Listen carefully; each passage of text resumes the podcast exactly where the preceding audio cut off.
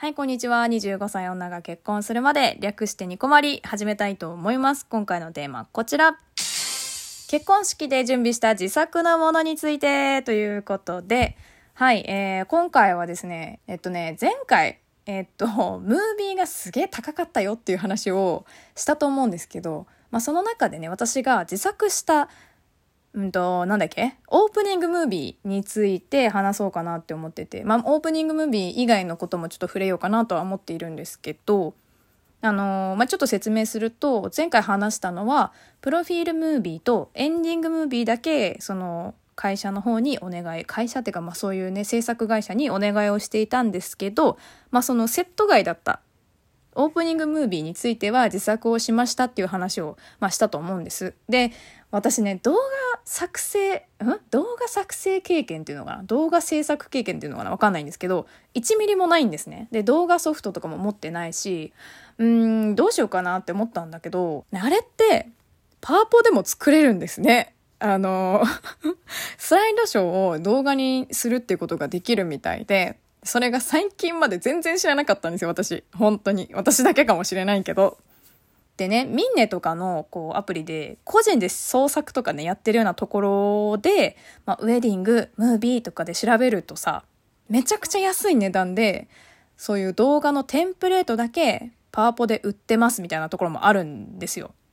もうあとは写真入れるだけ、文字変えるだけみたいなのを売ってるんですよね。めちゃくちゃ楽じゃない？で、私が見たのは2500円くらいから、だいたいま最大でも5000円ぐらいかな。でも本当に凝ってるやつとかだと1万円とかだと思うんですけど、なんかそれこそ、うん、私が散々お世話になった、なんかこう、ウェディング関係まるっとお世話してくれるピアリーさんみたいなところの企業だと、うんと、大体2万ぐらいかな、それでも。私、前回、その式場と、なんだろうな、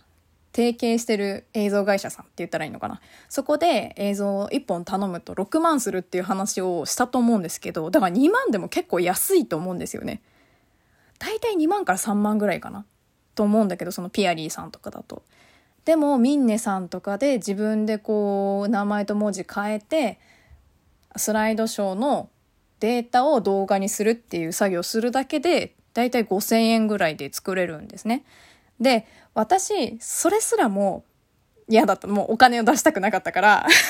もうそれを完全にパクって自分で一から作ったんですよ。今、そのミンネさんの話をしたと思うんですけど、ミンネさんのそのパワポのやつって、パワポめくるだけじゃわかんないから、サンプル動画とかも出てるんですね。参考動画で。それがね、ほんとありがたくって、一からもうゼロ知識で作る私にとっては、なんだろうな、その動画展開みたいなのってよくわかんないんですよ。これを作るけど、例えば自分たちの紹介をするけど、次何をこう持ってったらいいのかみたいなのが全然わかんないからすげえありがたかったんだけど、まあね、本当はダメですよ。でもまあ売るとかはしないので、まあ、完全に見よう見真似で、その、なんだろうな、同じものを使ったりとかは全然しないから、まあギリセーフだと思ってんだけど、もう完全にあの進行はほとんど同じにして 作っちゃったんですけど、多分本当にちゃんとこう向き合ってやったら1日かかんないんじゃないかなとは思います。私ちょっとかなり少しずつやったので何時間かずつ大体2時間ぐらいかなずつ何日かに分けて作ったんですけど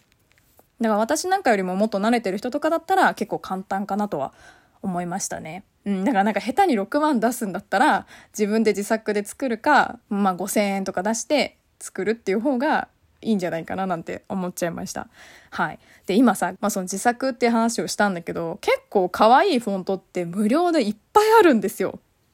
もうフリーの範囲内でも全然可愛くって。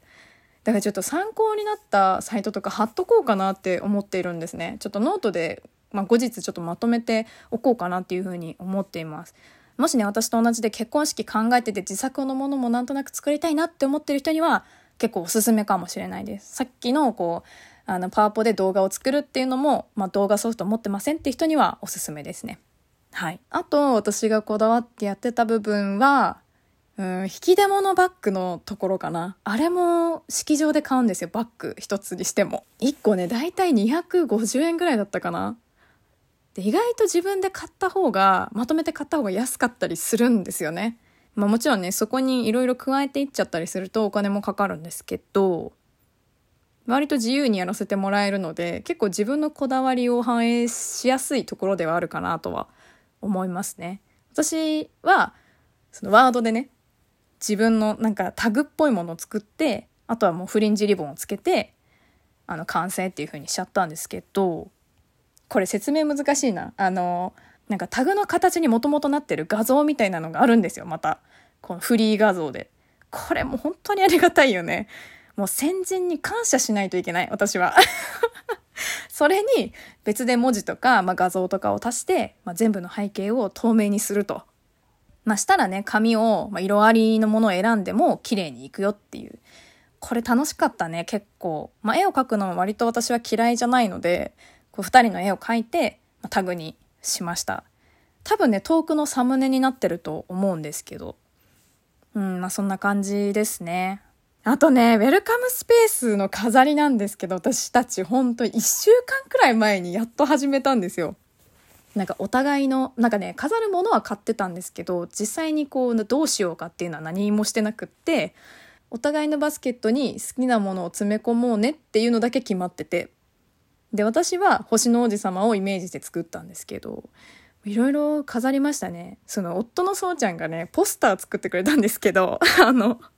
このスバって知ってますか？この素晴らしい世界に祝福をのこのスバなんですけど、私それしか知らないんだけど、あの、あれをもじって、その世界っていうのを夫婦にして、この素晴らしい夫婦に祝福をって言って あの二人がね、決めポーズをしてるポスターなんですけど 笑えるでしょ？あの、私はね、本当に出来上がりを見て爆笑しましたね。本当にこんなもの飾っていいんだろうかって終始思いました。ああ、でも、夫といえば、あの、プロフィールブックを作ってくれたんですけど かなりこれもね、取り掛かりが遅くって、ああね、なんかね、入校する形式が自分が思ってたのと違かったらしくって、入校ができませんってなっちゃって、もう急いで違う会社探して、あの、4日前くらいか式の、に無事に入校することができるっていう。もうね、本当に心がざわざわしましたね。もう何回も言ってるんだけど、マジでこういうの本当嫌なんですよ、私。その、もうね、式3日前くらいからね、もうのんびりしたい。のんびりしたいんだけど、あの時は本当怒っちゃいましたね。もういい加減にしてくれって言って。もうそんなんばっかでした。本当にね、喧嘩が絶えなかったですね。まあ当日はすごい楽しかったんですけど。まあちょっとあとね、辛かったのはおできですね。私、あの、本当にね、式のね、2週間前くらいからおできがめちゃくちゃ増えちゃって。一時ね、8月くらいに右の眉毛の下に1個できてたんですけど、収まったなって思ったら急激にまた増えちゃってね。今もう11月なんですけど、まだ収まってないからね。いや、ほんと顔にできるのやめてほしかったね。もう10日顔だけはってやっぱ思っちゃうもんね。まあ、ギリ治ってよかったんですけど、まだ若干後も残ってるしね。いや、こんなに体に来ると思わなかったな。まあ、こんな喋り方してますけどね。まあ、メンタルは豆腐なんだなっていうふうに、まあ、思いましたね。恥ずかしながら。はい、ということでね、そんな感じでパパッと式で作ったものの話をしました。えー、今回はこの辺にしたいと思います。ではでは、次回もラジオトークにてお会いしましょう。小牧でした。またね